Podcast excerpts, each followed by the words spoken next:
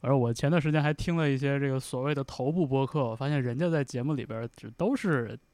先扯会儿有的没的，是吧？嗯这个吹吹水啊，然后扯扯淡啊什么的。所以我还我还反思了一下，我觉得是不是咱们每次录播客的时候有点太严太肃严了，肃了是对吧每次但都特别认真的先抛一个话题出来，咱要不要先喷他五分钟什么的？所以今天就把我请来了，我对主要就是前面这 一段活严跃肃气氛的，后边正经的他们聊。对也不是后边正经的 也可以也聊也这有个你，也有 你。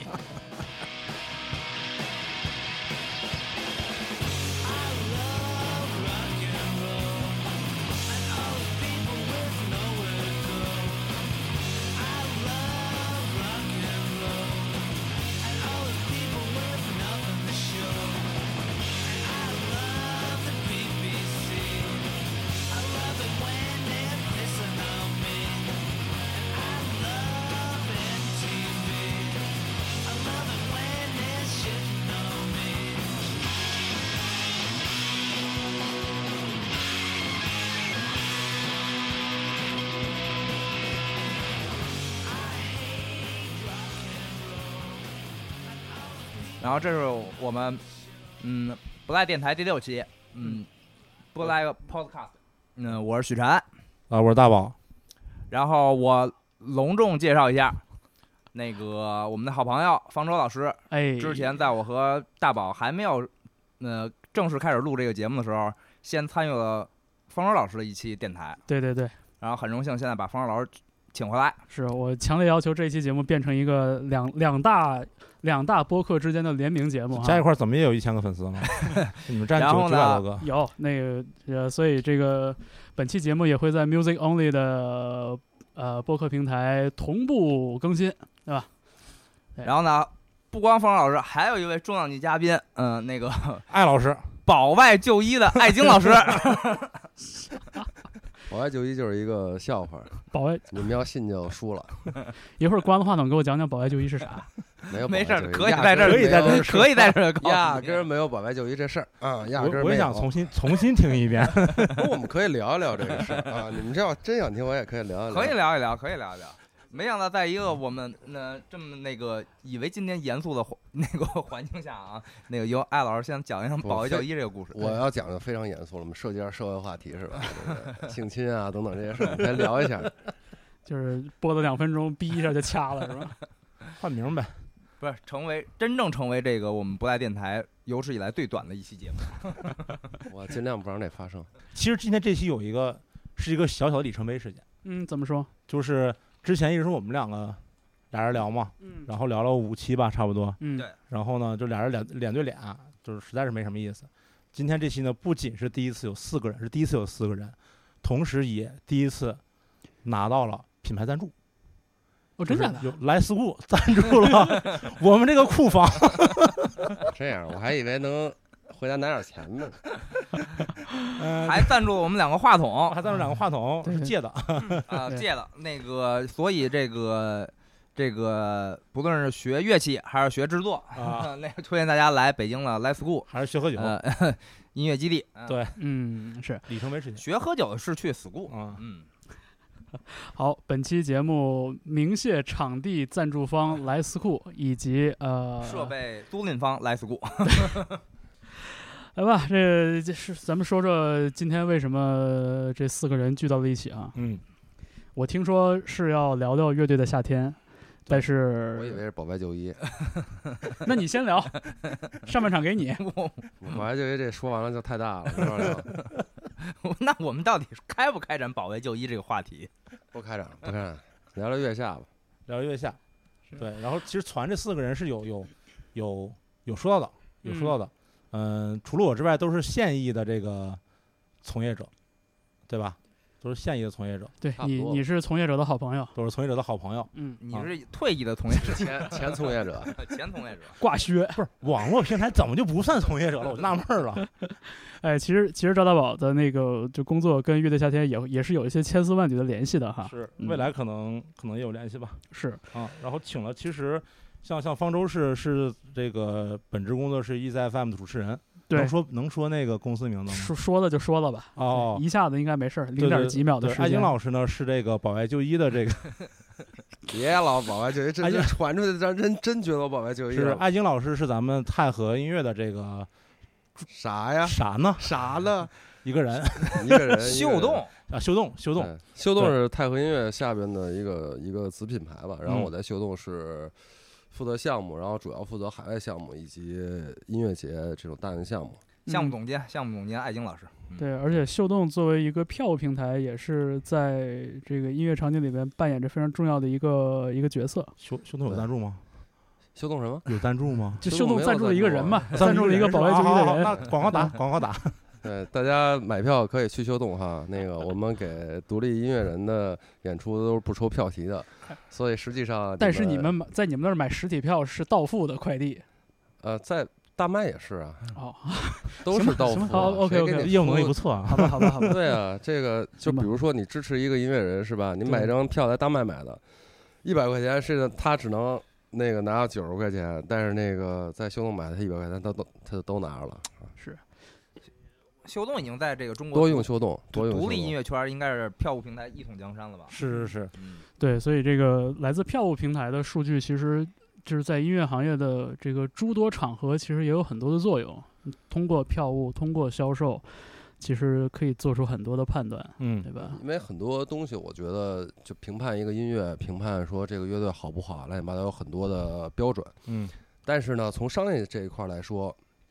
票房是最直观的，也是什么别的都不用说，我就看票房。是的，票房就很很明显的可以反映出一个乐队它的商业价值。嗯然后在票务平台工作也可以看到，就是说一个乐队它比如巡演卖了多少张票，它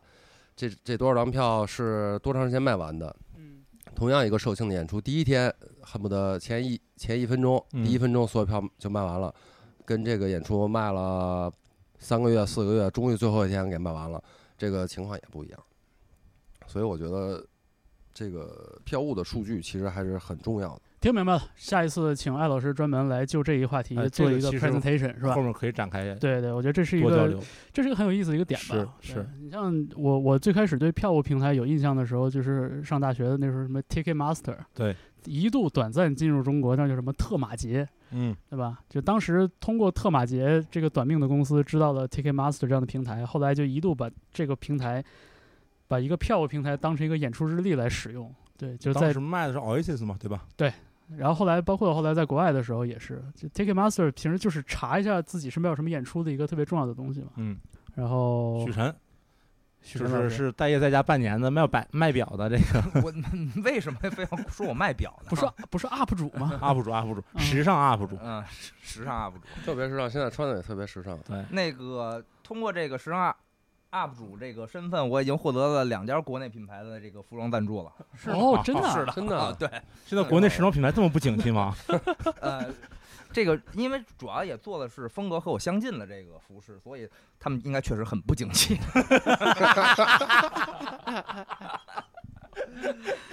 难呐。 嗯，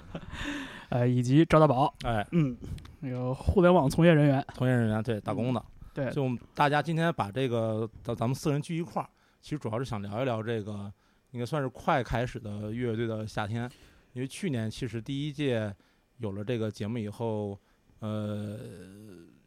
怎么说呢，就是影响力对吧？大家嗯关注度，对然后包括对，其实对整个行业我觉得还是有改变的。然后这个第二季应该马上就开始了，其实今天咱们就回顾过去，展望未来，哎，呃能展望多少展望多少。昨天、今天、明天， 对，昨天、今天和明天，估计现在和将来。行行行行，来钱火车票谁给报一下？ 对，其实前两天看到那个乐队夏天的官方微博还发了一个发了一条，就说嗯就是过不了几天就是立秋了，嗯，点点点。对，其实我觉得节目组也肯定也挺不容易的，因为二零二零年这个夏天真的有点有点奇特吧，嗯，所以整呃个这半年都很奇特。是啊，然后而且就这个节目的整个的这个行进，我觉得也受到了很大的耽搁。呃，所以就是现在一一还是还是确定这个节目会播，对所以就是还是有一些可以期待的东西。对，反正至少咱们现在录的这个当下，嗯，感觉节目还是会播的，嗯，嗯对，对吧？是节的，目会对吧？播因为中是间其实这最近不是还有一个疫情的小反复嘛，对，在北应该京，还是有一些影响的嗯啊。后面他说有没有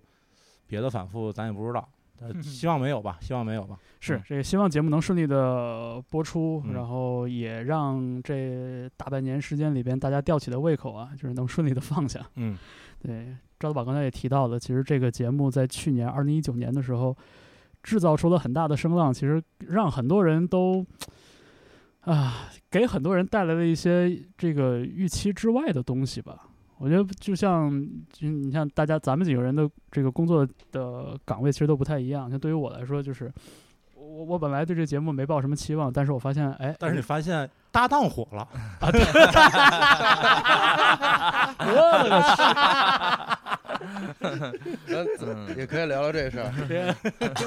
你说跟你做同一工作的，就是啊每天见的，早早怎么睡早起的那人家天就，火了，怎么哎人家呦就单飞你了，还跟我们坐在这儿还录每这个？天上班啊？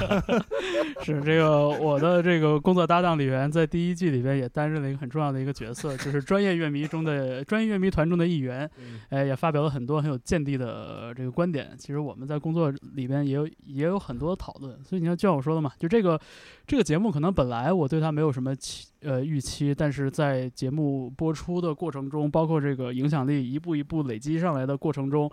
我发现这个节目已经包围了我。对，我不看已经成为了我的失职， 所以我必须要看，而且我呃不必看须要了啊失职，看了失 落，是吧？必须得看，必须得哎看。呦， 我真记得去年我真想播摔了话筒就走了。别别别，你是主角。我记得去年播第一期的时 候，嗯呃，因为当时也知道嘛，因为很多身边的朋友都去参参与录制了，不管是作为乐手、作为乐评人，还有什么乐队经纪人等等，就是知道有这么一个节目。但是当第一期播之前，因为我是一个从来不看综艺的人，嗯我就完全不看综艺。然后第一期播的时候，当时我记得我们是在一个朋友家，我们几个人聚在一块儿吃饭，嗯然后吃完饭了，这个就说，就吃饭的时候就说，哎，顺便看一下这个节目，看一下节目， 然后大家都放出来这一大投影在那儿放着看。然后呢，确实我可以说，第一期的时候，我感觉我是被带进去了，嗯因为嗯很多乐队我也都认识，都知道，感觉是看一帮朋友们。 然后呢，但是我当时也并没有意识到太多，我觉得这就是一个节目。然后有一些乐队演的挺好的，就感觉挺为他们高兴的。然后呢，没有想到在网上是能激起那么大的这个动静。嗯然后从我的角度来说，我个人来说，就是这个东西属于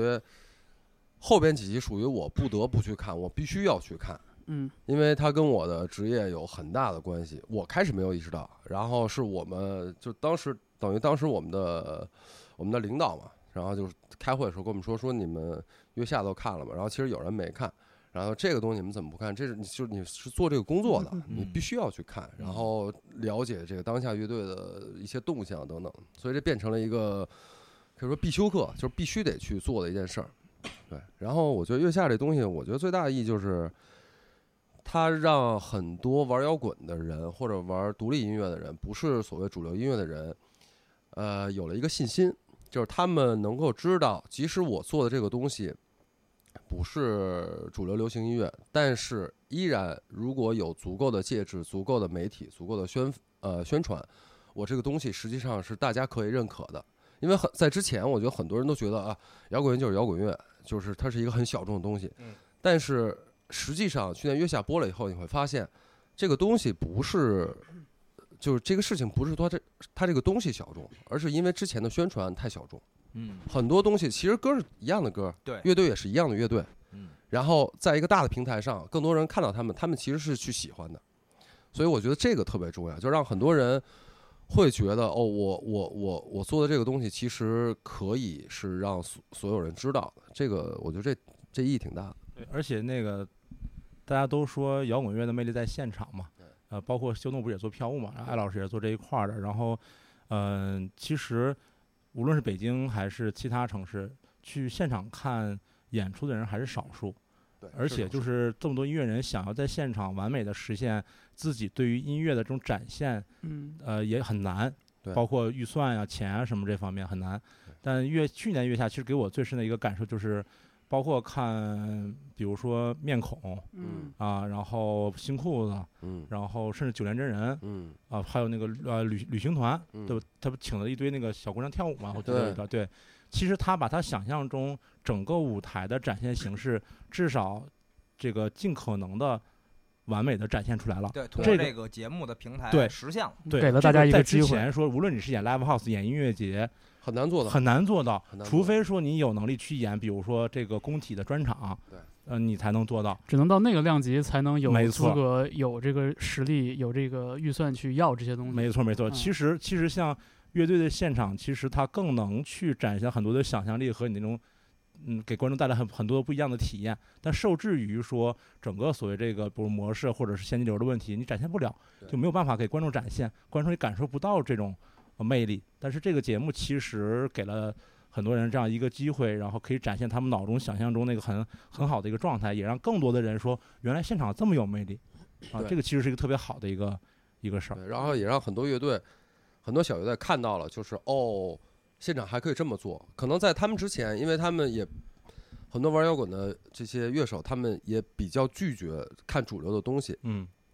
然后可能在他们印象里，就是一个摇滚乐现场应该就是怎样怎样比较简单的那种。但是他们看看过这个节目，看过一些比较丰富的现场呈现之后，他们可能自己也会想啊，我将来我的现场要做成什么样？可能开始开始他们会去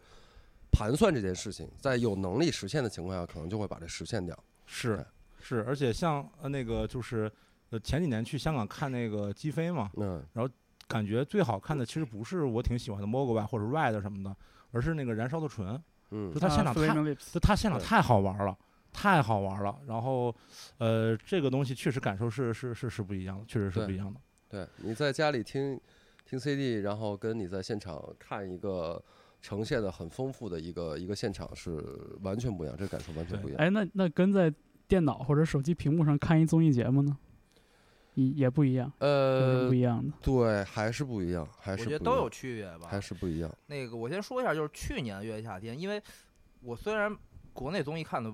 没怎么看过啊，但是呢，因为我看过那个《中国有嘻哈》嗯第一季，然后呢，那个带来的影响力确实很大很大，非常大嗯，让这个说唱音乐这个嘻哈乐彻底这个所谓破圈儿。嗯，然后呢，在有了这个前提下呢，其实我知道这个节目从开始录，呃，嗯有身边朋友去参与，其实我们已经开始有一定期待了。嗯，但是呢，我们如果理智的想想象了一下，我觉得不可能做到像嘻哈音乐一样的破圈儿。一是因为这个全世界这个说唱音乐、嘻哈音乐、hiphop 啊，嗯就是都是在大流行的这个峰值上。嗯不论是从美国亚特兰大呀，到呃加州啊，然后甚至到伦敦，然后甚至到中国，在有这个节目之前，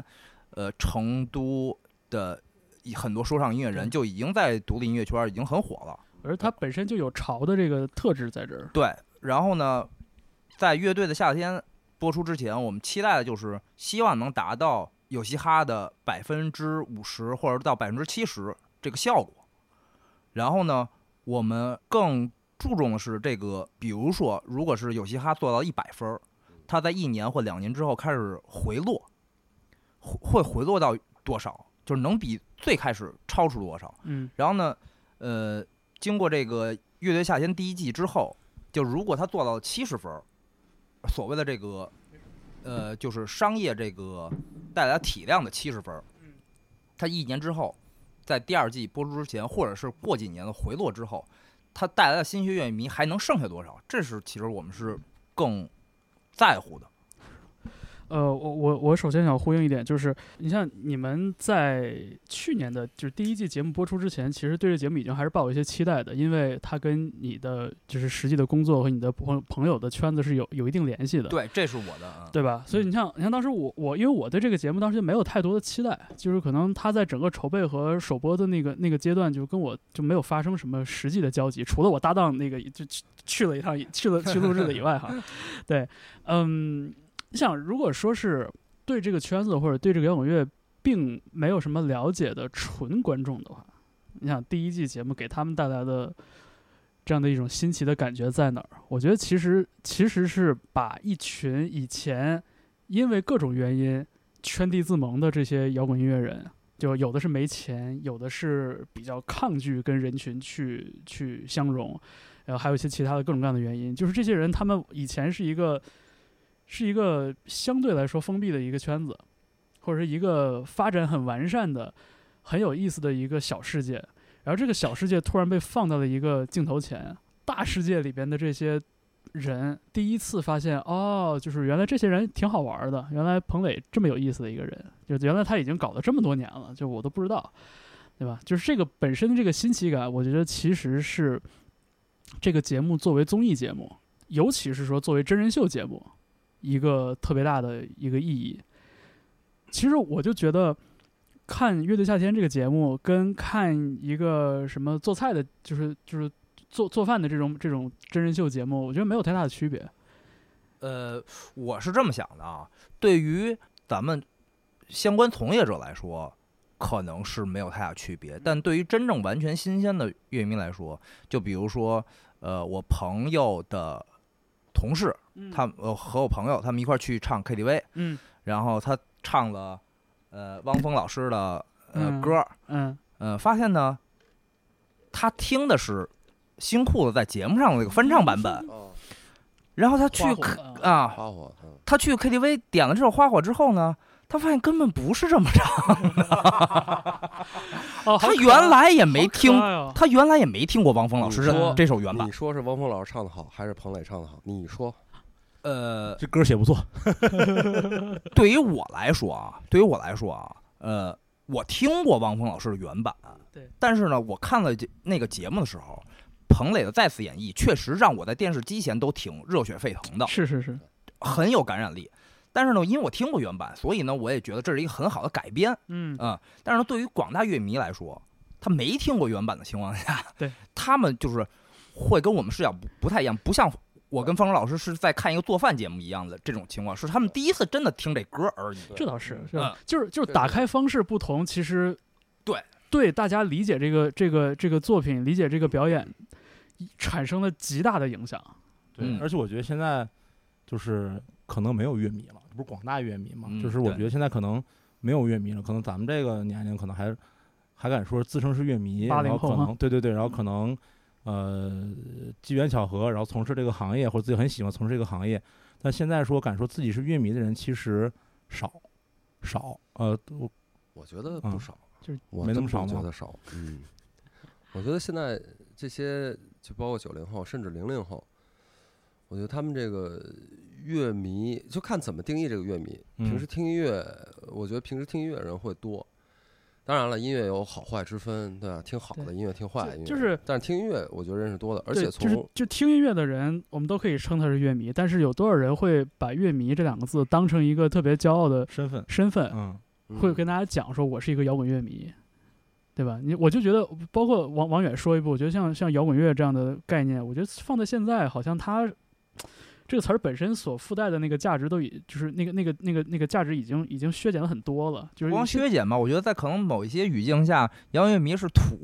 的代表。对吧？对就是呃对你看，会就有是这种正面的、负面的，你你是反叛的，你是土的，其实都是一种情感附加在上面。但是你像现在，我我我我不知道艾老师，像你平时做演出的时候，会接触到很多更年轻的，呃，比如说九九零后甚至九五后、零零后的这些乐迷，就是他们还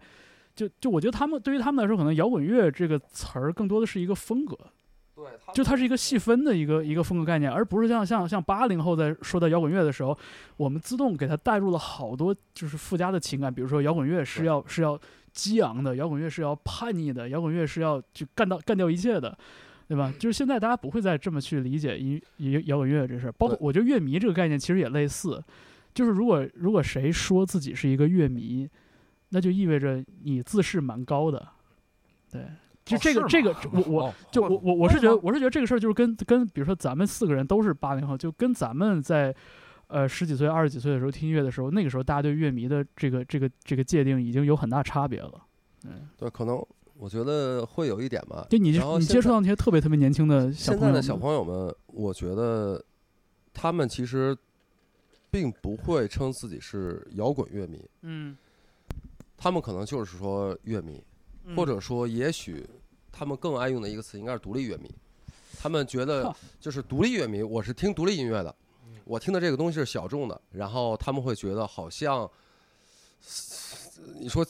鄙视链也好，他们可能会稍微有一点这种就是更好的感觉，觉得相比于你听大众流行音乐，我好像我更酷一点，哦，那你这么说还是还是有这个附加价值在里面。还是有附加价值。然后，但是现在的乐迷，我觉得现现在的小朋友们，他们对风格并不是特别的看重。嗯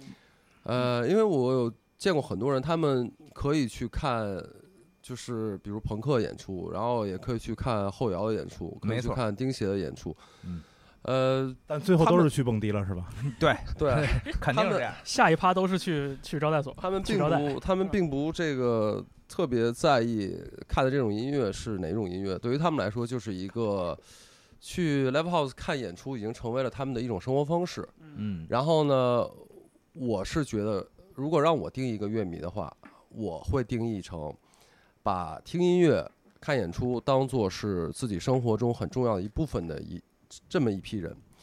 如果以这个定义来说的话，我觉得乐迷的这个概念、这个、这个、这个、这个基数，比原来，比我二十几岁的时候，或者我十几岁的时候，真的要大了很多。因为现在很多年轻人，他们已经习惯了，到了周末会去看一下，就是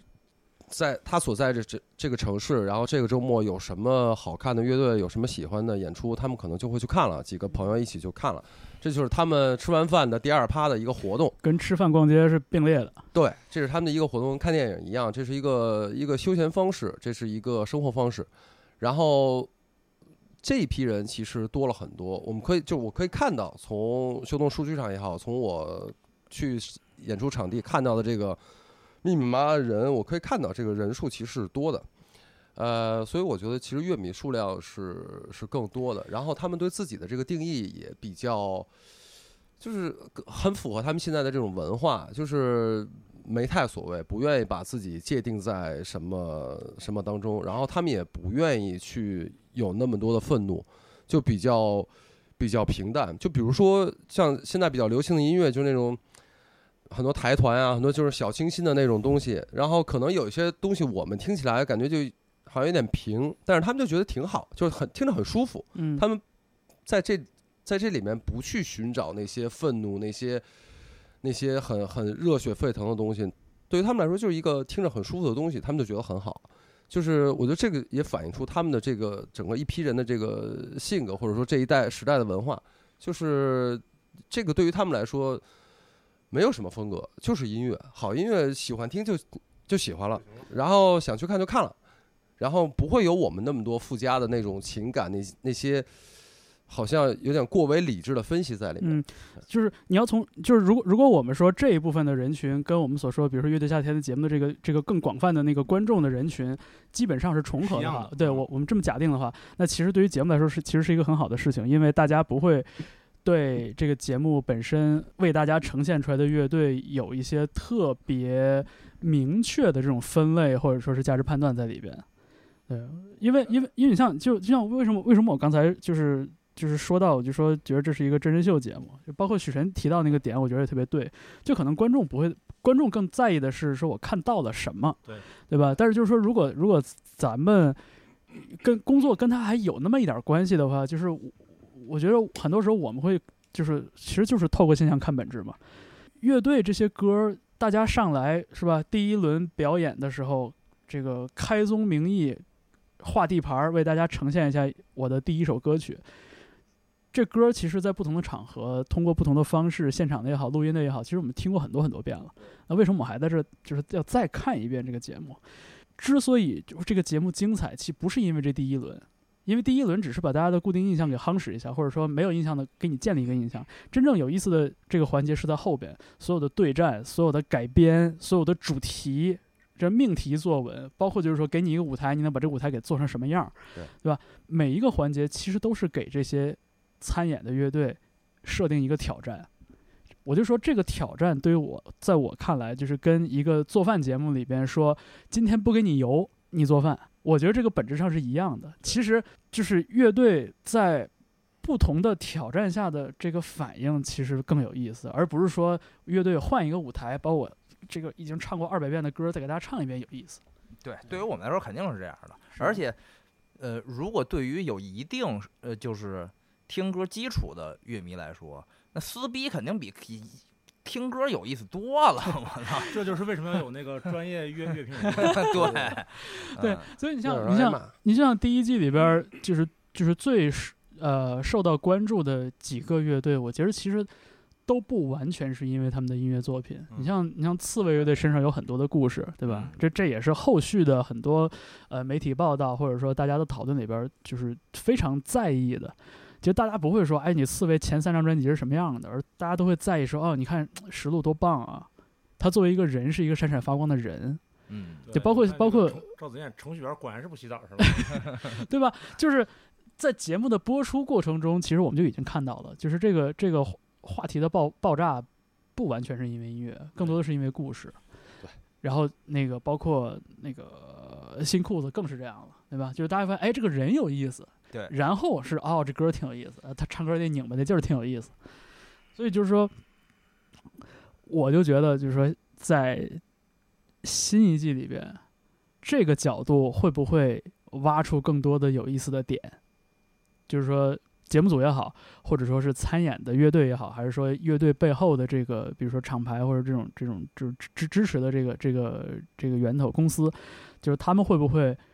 甚至是主动的去给提供一些故事的角度，而不是音乐的角度？对，其因实为之前那个大家看看那个呃现场也好，或者听摇滚乐、听独立音乐，嗯，比较少，呃也好，就它有一个原因就是，呃，玩这些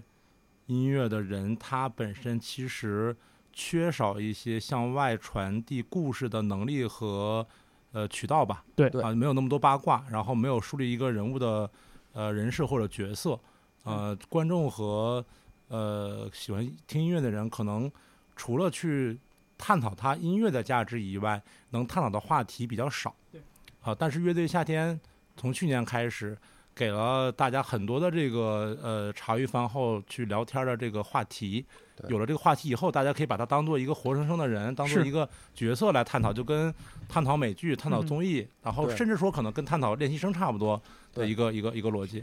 因为你就发现，有一小部分人，也注定只是一小部分人，会特别在意音乐本身的价值和音乐表演本身的意义。对，这个不是一个普世的一个角度。啥是普世的？八卦、对，吃喝、嗯，旅游、消费，就这些东西是是普世的。所以就是你说乐队这圈子，就说大家终于就是给予了这样的一个机会，就是说，OK，我们来看看你你作为音乐人，你的生活是什么样你的？有什么八卦？对你有什么？说白了就是你有什么八卦？对，就是这个事儿，你要你要往死里挖，就对于那些比较。坚定的认为，就是价值在音乐本身的这些人，不管是听听的人还是做的人，就他必然会是一个，就是对价值观的一个一个背叛。反正肯定很不适就对了。对，但是后另一方面来说，你这个大家的反响是就真金白银的反响啊，就是它的确给你带来了特别真实的一些反馈。你看到有那么多人跟你的故事发生了共鸣，然后这个故事本身跟你的音乐其实又是有联有联系是的不是割离开的。就尽管它是多了一道转折，但是它依然好像说给你带来了很更多的关注，所以就所以就是你看，我们就也等着《乐队夏天夏天》第二季的节目的消息，等了这么长的时间。其实我就一直在想，就是说第一季和第二季之间，这个档口上发生了什么变化？你像说第一季节目的筹备的时候，大家都是带着一点点不确定的，没有人知道这个节目嗯应该是很大的不确定，对我吧？觉就得嗯没有没有人会知道是这个节目最终会什么样儿，因为之前做乐就是往远了说，之前做关于乐队的、关于这是摇滚乐的或者是关于独立音乐的节目，糊了的特别多。对，之都前有糊一个了崔健那个是吧？对，然后然后还有一个谭哦就维谭维好维也歌也曲多少算是跟原创音乐、独立音乐哦好歌曲啊是很好的，啊，对对对，有关联。但他其实还是关注到那个就是呃音乐本身多一些，对然后在故事性上更多的就是你的梦想是什么，你家有多惨。对对，然好歌后曲的那个啊故事、故事性的那个挖掘，跟所有的音乐综艺呃音乐真人秀的的节目差不多。对对，家里有房，父母双 亡，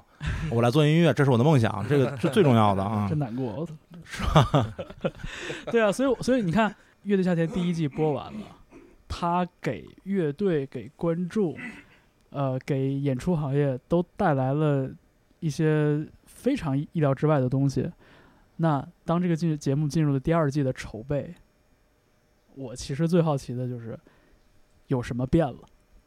我觉得大家的所有东西心都态变是了不是变了？心态肯定是变的。然后切入的角度，想介入的角度是不是也变 了？我觉得从节目组来说，心态肯定也会有 变，是吧？对吧？因为之前他们可能是做，对吧？作为一个尝试，然后他们嗯想把这些东西，把把好的一些乐队请过来，然后看一看能做成什么样。嗯，然后第一期做火了，对吧？原来比如说说，咱们举个例子，比如说那个呃，Click 十五，Click 嗯十五原来他们巡演在北京专场的时候，可能下边还不到一百人。嗯北京大本营嘛，有很里边还有很多朋友来捧场之类的。然后这个这月下演完了以后， 他们现在有多火，就随便稍微有点关注人都知道。对，所以很多乐队通过这个受益了。那么节目组，我觉得从节目的角度来说，他们肯定会觉得啊，我让你们这么多人成名了，那我现在在选第二期的乐队或者在制作第二期的节目的时候，我跟去年心态肯定是会有变化。呃这个这个没有办法，这就是很正常本性，很正常。很正常嗯。然后从乐队角度来说，他们也是，呃，原来可能去年是大家一块儿去玩儿一下，至少我觉得在前几期的时候，我觉得多数乐队都是那种，那来吧，管吃管住， 玩会儿，来都来玩了，呗，来都来了，演 呗。然后我觉得到后边已经慢慢的可以感受到他们的那种竞争的心态已经慢慢出来了。然后今年这些乐队肯定是，就是我觉得啊，多数乐队参加这个今年的都是奔着想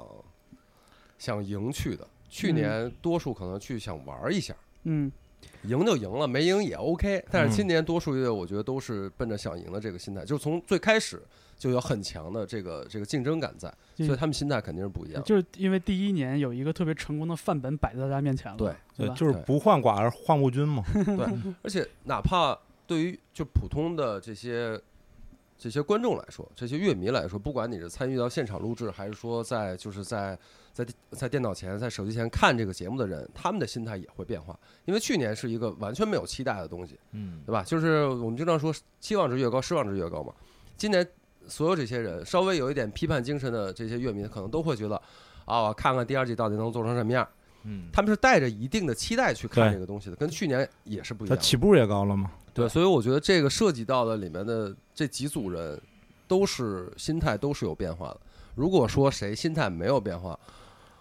可能极个别有，但是我觉得不是多数，肯定不是多数。而我觉得就是，比如说像去一九年的时候，大家都知道，其实节目组为了把这个节目做起来，嗯，呃，联络这些乐队其实还蛮难的嘛。对就很多乐队会会抱有一定的顾虑，或者说嗯一定的不确定的这样的因素。但是今年一下子就就供供大于求了，变成变成买方市场了。那对啊对，就是所有人都主动的就说，哎，说我们想来一下。我觉得这个今这年个今年趋是势，第二季是我知道我了解的，就是很就基本上可以说用“削尖了脑袋” 这个这个形容词，就他真的是往里在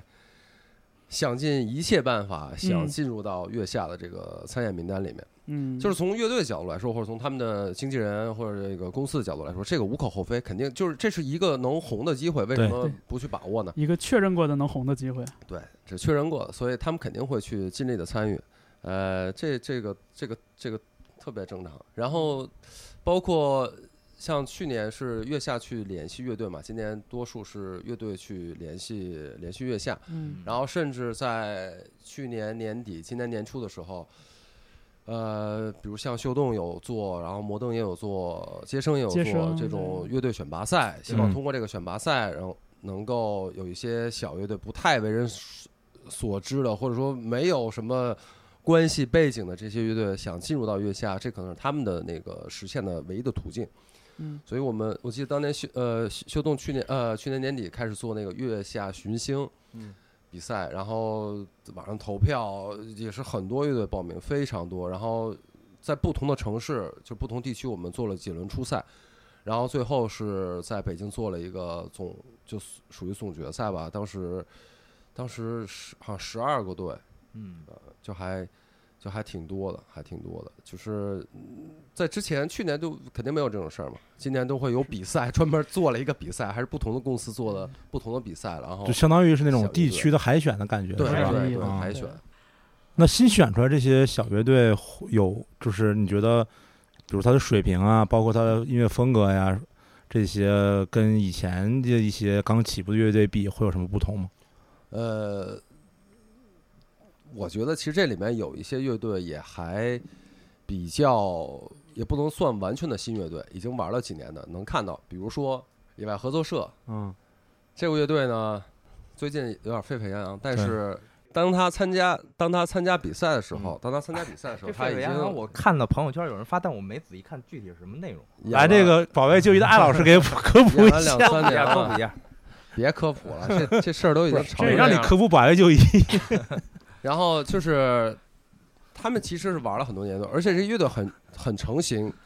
就是从音乐上来讲，我看过他们，就之前好像评价还不错的，对评评价还不错。然后他们去参加比赛，所以他们不是那种新乐队，但是也有那种完全之前没听说过的乐队，比如有一个乐队叫叫 Hyper Slash，嗯，是广广东的一个乐队，一个潮和，啊、一个女主唱在台上很飒。然后我第一次看她演出的时候，就是你可以看到粗糙，你可以看到一些好像不完善的地方，但是她那个气场，她出来的那个声响、那个动静，还是会把就是在场的那些人会会让你感受到那种年轻的荷尔蒙那种冲劲儿。嗯就会让你觉得很好。呃，反正网传的名单上也有他们，所以就像这种是有完全的之前我也没听说过的乐队，嗯，有很多其实。就是通过这个甄选的途径，其实还是有一些，呃，之前不被人熟知的乐队，就是通过这个过程获得到的一些关注。我觉得这个这个这样的例子，我觉得证明这样的选拔的这个这个通路还是就有有它的意义的。而且别的通路可能太少了。最早互联网没那么发达的时候，嗯、大家可能通过杂志，对，或者说你就在本地你可能了解一些乐队，但是外地的乐队可能你不了解。然后后来可能有了，比如说论坛，然后豆瓣儿什么的，然后其实你就有了一些了解了。对我我觉得其实像嗯有了互联网之后吧，就其实也挺难的。那你说一个一个搞起来的乐队要用什么样的方式亮相呢？也很难就是在音乐平台上把自己的歌传出来，然后朋友圈里发一发，是希望大家支持什么的，对吧？我觉得是就很容易被淹没在那个信息潮、信息的洪流里边。而且现在能给这些新乐队留下来的流量很有限。对，我觉得大部分新乐队，呃所我们所说新乐队可能就玩个大概一两年时间，就是嗯比较成型，有那么一批作品的这样的乐队，其实还是要经历很长的一个自生自灭的这样的一个一个过过程对，就是你在你在演出现场，你就摸爬滚打，你就咕噜吧。对你咕噜个三年四年，如果还没有大的起色的话，那可能跟跟解散也不远了。对，对我觉得在就不同的年代、不同的那种传播方式，这个其实，在同一代的人，他们面对的条件是一样的，嗯，，所以每一代都会在当时那种条件下有出来的，有没出来的。有本来能出来，结果各种原因没出来的是有其实也一般，但是结果不知道怎么但能是同出来的。同样也有很多乐队在不同的时代都抓到了那个时代的点快车道。嗯对，可以说，对我觉得像 Hyper Slash，就我还我我也是年初的时候看了看到 Hyper Slash 的表演，我也觉得挺惊的，就是觉得，呃你要单纯说音乐的话，它有它的特点和就长处和短板，但是你在舞台上看到这样一个乐队的时候，你就会很好奇，我想看更多这个乐队在舞台上能干什么出干什么干出什么事儿来。嗯，对，我觉得这样的一个特质就很就是很符合现在我们所说月下给这个音呃乐队的，就是这个这个人群带来的这个新的通路。我觉得，因为我能就能想象到很多乐队注定是不适合在月下这个舞台上去呈现自己的，嗯，对吧？比如说不爱说话的，比如说后摇乐队，就嗯对因为基因的问 题。就没有，就可能大概率不会有钉鞋也一样不会有这个机会了。 对，包括这种比如说吉他噪音很多的人，或者说是很对吵闹的，很 我我就听丁蟹，我就听，呃或者有一些比如说极端 pop 怎么啊了？真是怎么怎么？了？好，我们那个 你们你们先聊会儿 Dream Pop 吧，咱先咱先办那广告， 没有没有开玩笑的，就是那个，我刚才接着你的说啊，结结就是束这一比部如分，嗯像像 Happy 像 Happy Slash 这个东西，我就是跟你说的稍微有点不一样，就算也补充吧。像他们这种乐队，我第一次看他们在现场很炸，然后我觉得我就记住这个乐队，然后我就在网易上我去找他们的那个歌来听，嗯然后听完了以后，我就听的时候，我就说这真不太行啊。为什么呢？因为嗯受制于他们的自身条件的问题，就是我说，就是主要说这个经济实力啊，嗯，他们的录音作品其实完成度一般，哦然后制作的也可以说粗糙，但没办法，没钱，就是一个很嗯很基本的东西。嗯所以给予这种乐，呃对于这种乐队来说，你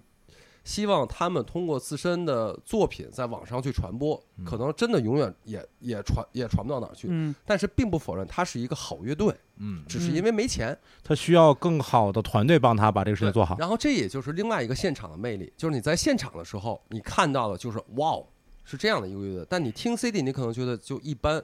并不是说他们自己演的不嗯好，而是受制于其他客客观条件嗯，他们的这个录音室的作品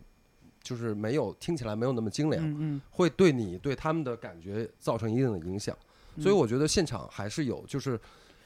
就是很有有很重要的作用，尤其对于新乐队来说，嗯对，我们在评判一个乐队的时候，有有很多个层次，对，很多个维度，比如说录音作品，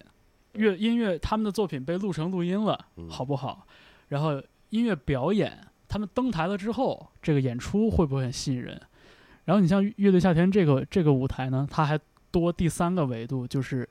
就是做人，就是为人，嗯对嗯，就是作为真人秀的这个这个角度，对，所以像就是说，你你把你要把三个元素都考虑进去，我觉得这样的乐队才理论上来说是最适合乐队夏天这个这个舞台上的。你看，可能有的乐队只是一个录音室型的选手，他只出这个录音成品，演出不行；有的乐队可能是录音暂时不是行，现场 Crabs 现场，Grabs 行对， Crabs 对现场演的真的不好乱七八糟。啊，东倒西歪的。对但他们也就是那样儿。我我我会我我会觉得，就是说，综合一下咱们刚才讨论讨论到的这些点，就是《乐队夏天》这个针对《乐队夏天》的这这样一个综艺节目，其实我们需要三个维度都比较出色的乐队，就这个才是我们需要的。至于说之前累积的名名气或者人气什么的，可能不完全是最重要的。这也就是为什么这个舞台会出现一些黑马。对对，嗯包括也借着刚才方老师说这话，就是有什么乐队就是很适合这个舞台。这个节目其实我想说的一点就是，嗯呃，去年我有一个，呃，对我来说其实是，嗯，怎么说呢？我一直在思考的一个，呃，情景就是去年在呃这个，呃，这个这个痛痒和那个，呃，面孔嗯， PK 之后，嗯，呃，痛痒不是呃被淘汰了王吗？菲那首歌，啊，因为嗯王菲那首歌，转成成成成，呃，对，然后呢，呃，后来那个痛痒被 call back 了，嗯然后呢，在这个过程中，就是我看呃，痛痒翻唱了这个《文艺》，嗯无论是这个乐迷的踊跃投票啊，还是这个歌歌曲本身，王菲的这个，就是我看到她在各大平台的嗯播放量嗯，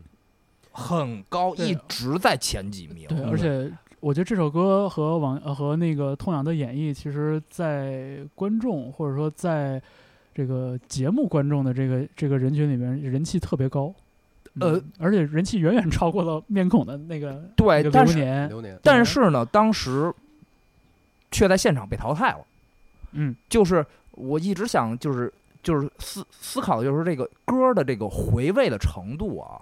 啊、嗯和你当时在现场的表现力其实不是不一定是成正比的。呃有可能，嗯，对，所以呢，就是也是因为刚才方舟老师提的这个话，就是有些乐队可能真的很需要呃舞台装置、声光电以及呃电视的节目效果，嗯它能呈现出一个特别好的状态。是，但呃，我不是说，当然不是针对面孔乐队了啊，我是说在有些作品本身，包括我看到的一些呃海外乐队，甚至国内乐队，他在抛掉我的现场感受和和舞台效果以后，这个音乐作品本身还能剩下什么呢？我真的还会在 CD 里或者是电脑上、手机里听这首歌吗？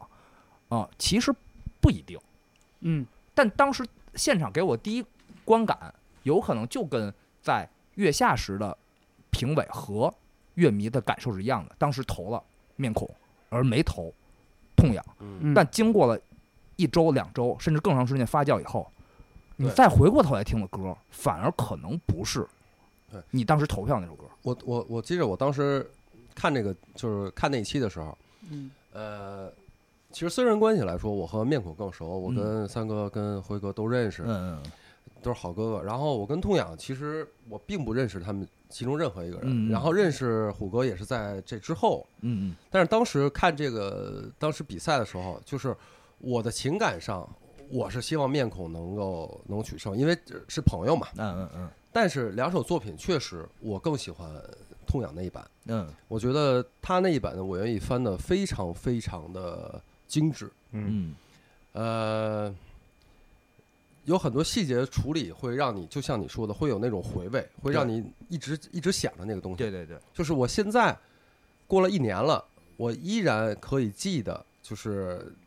当时高虎在唱的，以及包括他们呃这个吉他啊等等这个对宋杰音乐编的上吉他真的特这个别编厉害，编曲嗯嗯很多细节我都还可以记得。就是这个东西确实是，呃，去年那么多首歌，那么多乐队唱了那么多首歌，呃有几首是我一直到现在能记得。然后《痛痒》这版我愿意就是我一直能记得。嗯我觉得有的时候现场的冲击力是有的，但是就是对我说对于看的人来说是很是很重要的。嗯嗯但是确实很多东西是在你事后会去，就那个余味，就像比较比较好的那种酒，就是你喝了第一口时候，你可能觉得还、嗯 OK，但是嗯过了一会儿，那个余味会让你觉得嗯香，对，就是有味道，就是嗯八二年那个雨后龙井那种感 觉，基本上就是 这么就那意思回事儿了哎八三的，对，八 三三的，的，八二年是那老奶奶哦花哦哦哦，但这节目它是一个游戏嘛，是一个对比赛，有一个比赛规则，是一个比赛规则，而且是一个及时产生的投票。嗯对嗯对我觉得就是这个及时的这个这个状态，我觉得可能是一个特别决定性的因素。对，没错，对，你想就是在现场他，我没记错的话，应该是表演结束之后五秒还是十秒就对就关门哎差不多了五，秒，对，嗯投票就关门了。对，所以现场的那个观感肯定是对这个投票结果产生了最大的影响。嗯，那这个现场观感就包括我们刚才提到的，很多时候这个现场观感跟现场表演的魅力是是重合的，就是你表演够不够吸引人，你歌曲的这个声响够不够吸引人，够不够就是能攫取大家的注意力，这个东西跟回味真的关系不大。所以对就这个这个差不多对，确实是关系不大。嗯，对，就包括包括你像当时我在看你们提到的那一回那一回合的表演的时候，我的印象就是说，呃，痛痒的吉他手宋杰编的那个吉他有那么一两处让我觉得哎很妙，嗯，对，就没错很，妙，就是很妙，仅此而已。绝然后了然后对于面孔的表演来说，我印象最深的就是呃主唱陈辉的那个就是强旱地拔葱一样的高八度，对，高一，高音，对吧？而且那个重金属的那个声响，就是它，尽管我是在电脑上看的，但是它的那个刺激的那种声响给我带来的那个感官的回应，还是要强于痛痒的。对所以是现场的冲击力嘛，对，所以对你想，对就是说，在这个录录影棚里边，肯定这个失真吉他的声儿会更吸引大家的注意力嘛。嗯，所以这就这就涉及到了一个问题，就是说，如果说更大声、更大的声响，呃，更流行的旋律，然后更强的这种跟台下的互动，这些因素能让你在那个场里边获得更好的投票的这个结果的话，嗯，那是不是再一次这三个隐形的标准就筛掉了一些乐队，或者说它是不是在暗示着乐队你要做出一些转变？你在第一次表演的时候，你就要表演你最被人熟知的歌，然后你在每一个环节里边儿，你要尽可能的让你的音乐变得平易近人，变得在三分钟之内就能让大家喜欢上你就。没那么多门槛儿嘛，但问题是，这种三分钟之内让你喜欢上我的这个这个追求，它不是特别就是独立音乐吧，它不是独立音乐的唯一追求。对对没错你像你像当然咱们咱们嗯不断的提到，就是说一个音乐它要能值得回味，嗯它要能让人记住，能让人反复听，嗯，其实就意味着这个音乐它的听觉上是有门槛的。对，它不会在三分钟之内就让你爱上爱上我。嗯，那就是 again 这个问题，如果大家不知觉的话，肯定会忽略掉很多这种值得回味的作品，对，在这个节目里边，嗯，我觉得这一点就还挺因我为就这是一个竞赛节目，对这所以毕竟是一个嗯综艺节目，对，所以你像你像还有说它的规则和玩法。对，然后然后你像这个节目组的所谓的规则和玩法，我觉得让让让人就是困惑的，我觉得就对让我困惑的不止这一点啊。但是咱们嗯就先说这一点。你像刚才咱们提到这个网传名单，网传名单里边有很多乐队都是成军十年以上的，发过三张专辑以上的，就可以算是不不说老乐队，也算中生代乐队了，嗯，嗯对吧？后海大厦，后海大厦应该是已经官宣了，在自己微博上官。宣了，嗯啊对吧？别的还没有官宣的消息，但是你像什么达达呀、Joyside、大哥，木马马，对木马、嗯重塑，重塑雕像的权利，你看这些乐队，其实他们都已经有了很多这个 Crossy Cross 已野孩经子已经被人认为是好作品的这个这个这个过往的这些歌曲了。对那你像你要假如说这些乐队要上要上舞台，是不是开板我就得把我最强的招数或者最平易近人的招数亮出来？你说达达重组之后，达达最有人气的歌就是《南方》吗？南方，对，你说达达一上来，我是唱南方好，还是唱一个就是特别酷，但是不是那么平，比如唱一个黄金时代专辑的标题曲？这看他们自己选择了。我觉得可对吧能他们自己还是有那个心理包袱的，应该在选择过程中还是有心理包袱的。我就是觉得呢，嗯自己足够自信的，可能就会选一首不是那种主打曲，或者不是那种大金曲 来唱，或者选一首新歌来唱。嗯然后但是那那风险很大呀！你看，风险，如果如果如果你所以就像看你自对，信如不果自像信你嘛。说的，这是一个竞演型的节目，那就是分秒必争，我一定要让大家爱上我。但这个跟人还是有关系。有一些人，我觉得他有 那种他有那种自信，甚至他也有那种爱谁谁的那种勇气，他可能就会选一些不是大金曲的歌来唱。是，那这个东西就是，呃，如果别人如果一个一个泛泛的，呃，不是，如如果一个一个对这圈子不那么了解的观众，我没有那个时间去了解你说的，哎，这这个艺人德艺双馨，人家是有有有追求、有底气的，对吧？就纯凭这个我看节目这个时刻来，他就以来来为评你判这首就是主打了嘛，对呀、嗯啊，而且就是我我就想到，你像上一季里边像 Mr. Miss 这样的乐团，你说歌好不好？他歌挺好的，但是就他他在节目里面表现出了一个特别学霸式的这样的一个逻辑，就是 OK，我看看你这个节目里边考量的是啥，然后我针对这些考量的点，我来做一些突击。就是月下的新东方嘛，对，啊，包括你像最近那个什么《乘风破浪姐姐》里边不也有这样的选手吗？那什么蓝盈莹什么的，就是第一回出现，大家觉得哎你很上进，你很厉害，你很你很用心，你很努力。第二回、第三回出现，就觉得你觉得你是是不是有强迫症？就是蓝盈莹最近就是我不知道你们看没看哈，但是就是她嗯不她好意思，我没看过。我也看我没挺有意思过的嗯，贼有意思。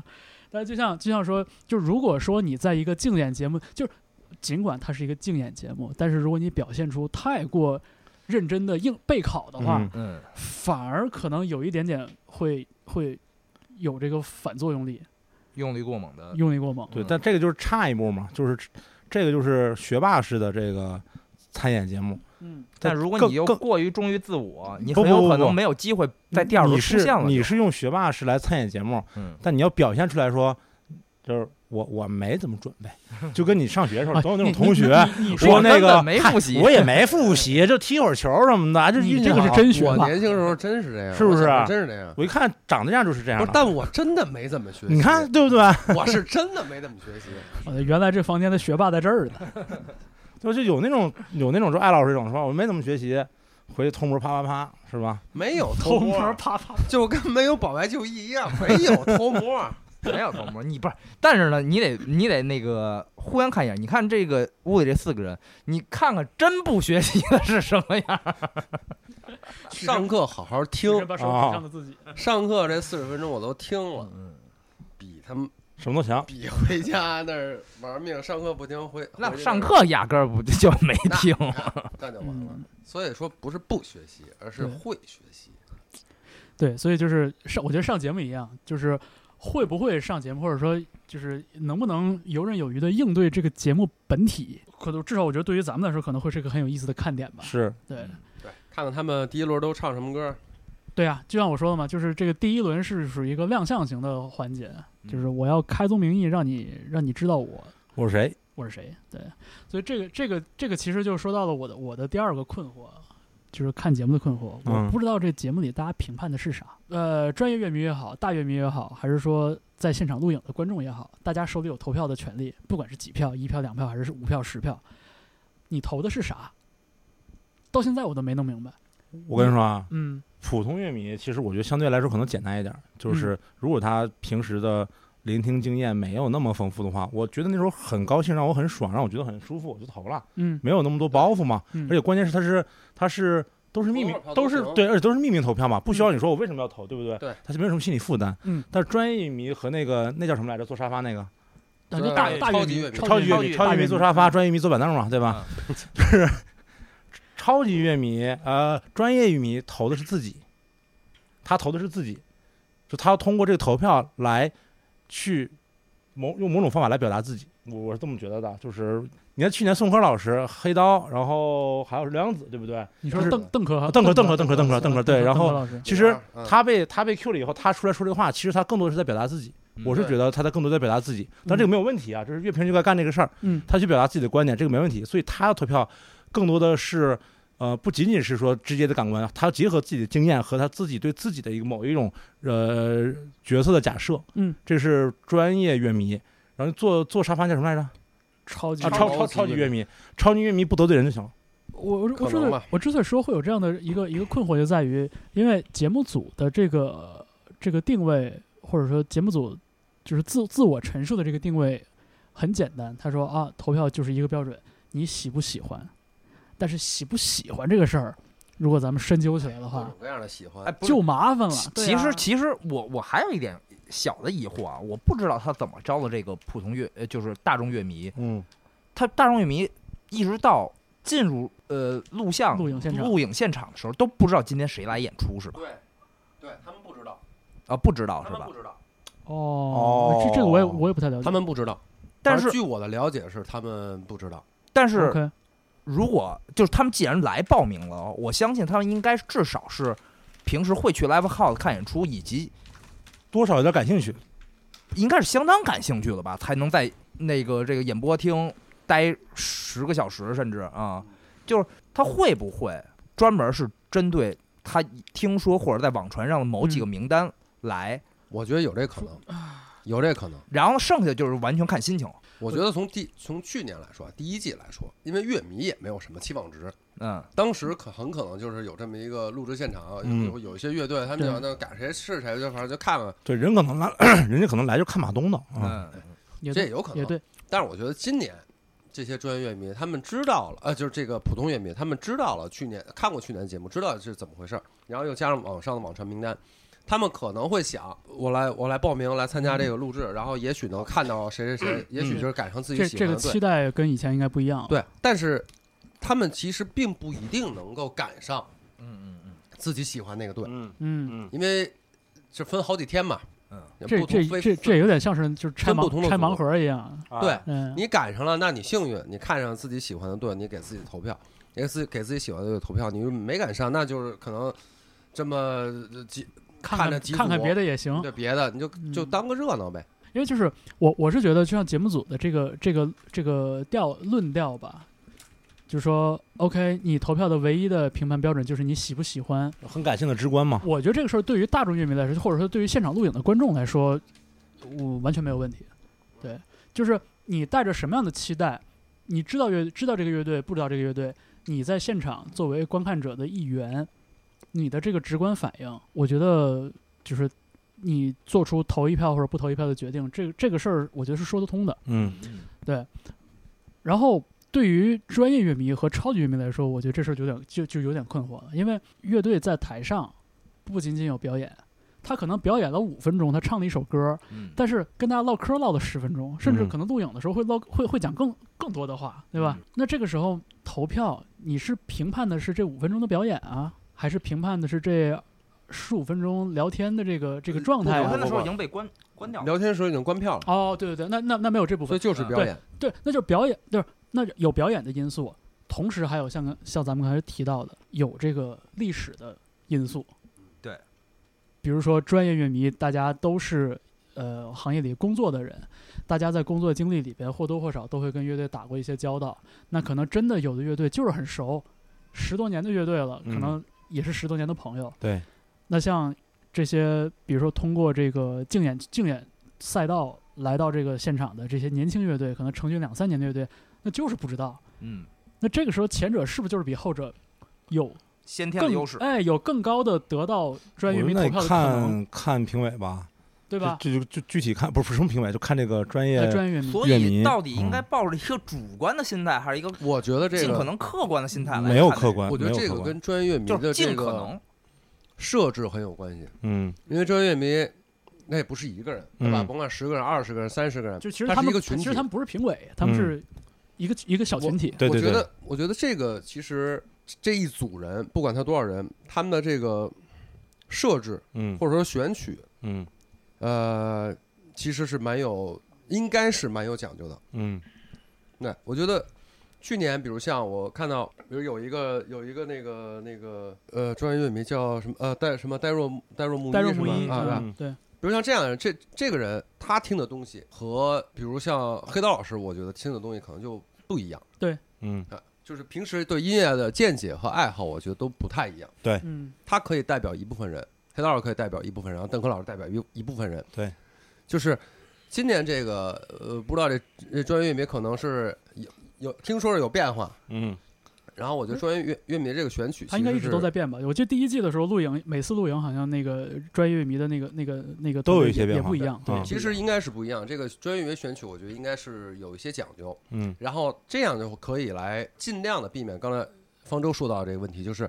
会不会有很多那种就是对情怀票，就感情票嗯啊，比如感情比如说票比如说单纯说这个表演，可能这个老乐队演的不是那么好，对，但是因为我认识他们，我跟他们有感情，我在情感上。支持他们，或者说，我从过往这个乐队的表现来看，我认为他们值得晋级，值得我这一票，对吧？对但这样的理由，我觉得对于可能台下的那个现场录影的观众来说，他就不能理解。就如果我不知道，呃，后海大鲨鱼的历史的话，嗯我为什么要去买你的这一票的账呢？嗯对，所以吧这个我就觉得这个专业民设置要有要有一定的讲究，就可以避尽就是尽不可能可能完全的避免，因为嗯每一个人都是人，嗯，包括下边的普通乐迷，有的可能也正好赶上就是他喜欢那个队，演成一个稀烂，他可能也会投票。嗯，我觉得这种情况就是所有在场的这些人，这都是人，有人性，然后有人性就不可能避免出现这种完全避免出现这种所谓情感票。嗯嗯，但是如果乐迷的选曲相对来说，如果有一些讲究的话，可以比较大的程度上避免这种问题。而且当然了，还是有一点，就是要相信专业乐迷的这个他的他的专业能力嗯或者他的职业能力，嗯对吧？嗯就是他他的职业性，他不会说所有的票都去投感情票，嗯嗯，对，因为他是一个专业乐迷，他就不可避免的和在这个圈子里面，在这个行业里面从事工作对，肯定会认识一些人，有特殊感情的，对，肯定会有特殊感情的。啊嗯这个是对，无法或者避免或者说就是出从一个从业人员的，呃，就是经验出发，嗯对，就比如说可能有一些乐队，它不一定完全适合这个舞台，但对是它因为过往的这些出色的表现，或者说一些有突破性的一些尝试，他们值得在这个舞台上再多停留一两回合。我觉得对这样的情形也也也也也会也会可很出现正能常有可能。对，很换句话说，我觉得就是简单来说，就是没有必要去，也做不到避免完全避免这个东西，但是尽量去均衡这个东西，嗯是我觉得就够，我觉嗯得所就够以了。所以我就说吧，我就觉得就是其实喜均不衡在某就种程度上，它就是避免。就是喜不喜欢这个事儿，我觉得对于专业乐迷来说，和呃，我觉得对于专业乐迷这个这个很特别的群体来说，我觉得不太适用。就是纯粹的说你喜不喜欢，就因为你有太多的因素，你比那个那个录影的，就是观众知道太多的东西了，嗯，因为你的工作，因为你的经历，因为你的嗯阅历，呃，因为你的这个知识储备，对吧？所以我就觉得，就是这这一点会让我觉得有点、有点、有一会有一点困惑对。，就尽量客观的去去评但判。是其实你看去年的那个赛制，就是专业乐迷所占的票数可能并不是决定性的，对，肯对定就除非大家一边儿倒的去对投一个，否则其实它不是决定性的，对它更多的重要其实是代表不同的维度去发生，由这对个发生再去跟超级乐迷去交流，然后产生话题。这个才是比较重要的。它就类似于一个就是乐队版的奇葩说那种那种东西。嗯，嗯嗯意见团，啊，意见团，它这种交流其实往往可能比它对和不对更重要。对，因为这个嗯事情本来就是文无第一，武无第二嘛。对它本来就没有绝对对和错对。你比如说去年我就不喜欢那个陆陆先生，嗯，但是这只是我自己的观点啊，你不能强迫我喜欢，我也不能强迫别人不喜欢。对那，大家就是你说你为什么喜欢，我说我为什么不喜欢，大家来交流这个事情，对它有话题了就可以了。对对嗯，对，是这样的。这是最好的一种状态。对嗯哎，想象一下，就最具有争议的一个场面，无非就是，呃，现场的录影观众、嗯，大众乐迷跟专业乐迷的投票跑向了两极。对，如果有乐队获得了非常高的观众投票，但是很低的专业乐迷投票，或者说反过来，有的乐迷、有的乐队获得了极高的这个专业乐迷的肯定，但是现场观众不买账，对吧？就这种情形，我觉得就应该是节目里边最 有最有戏剧冲突的这样的一个时刻了。嗯，对，但这个时候就是说，其实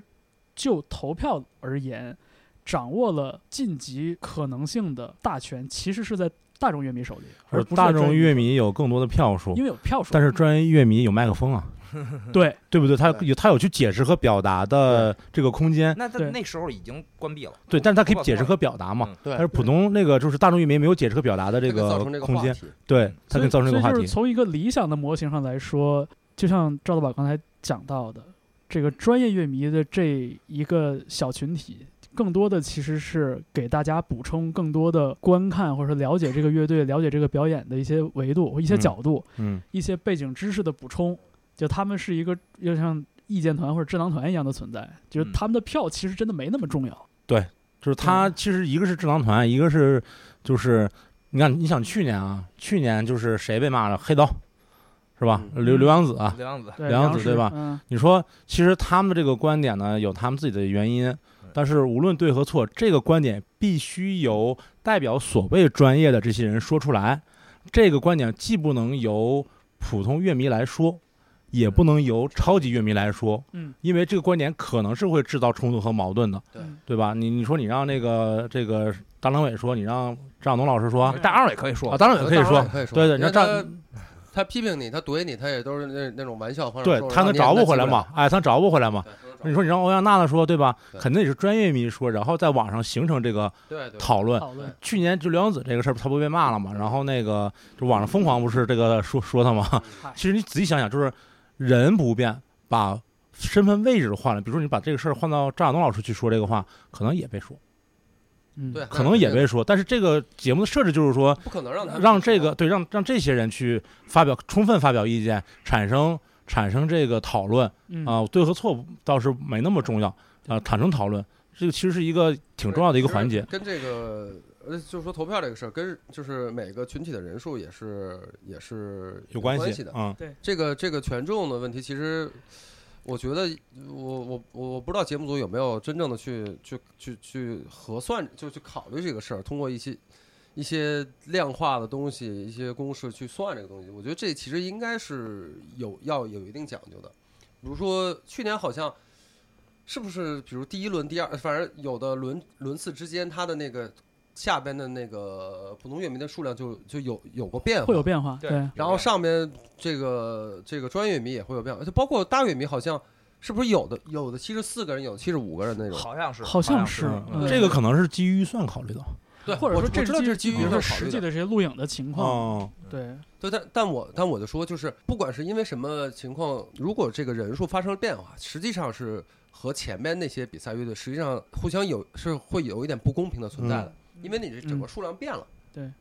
对，然后各个乐迷这个三个群体占的群这个比权重重是不一样的，嗯，所以实际上会有一点。当然去年好像比较微小，不知道今年怎么样。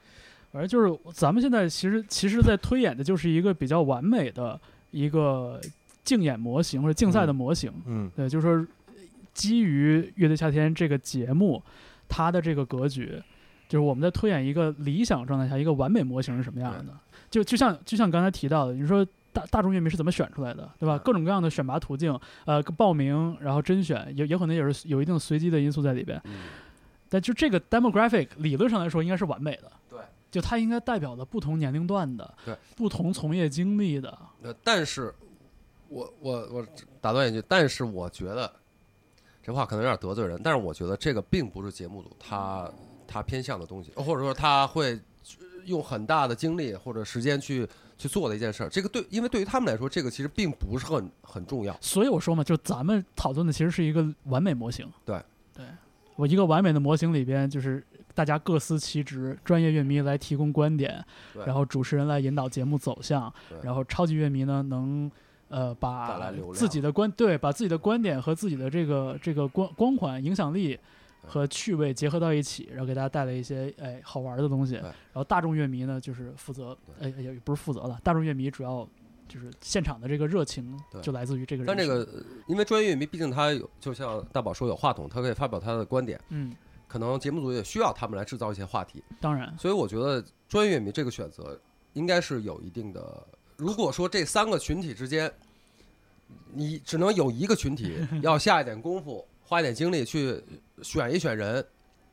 我觉得应该是专业乐迷这一块，嗯，因为大乐超级大乐迷那就是这就就靠靠人格主魅要力，靠人格。看人格魅力、看流量、看是吧？这个看费用，对，对看看看档期，这这都有关系。对，但是其实专业准备这一块儿应该是，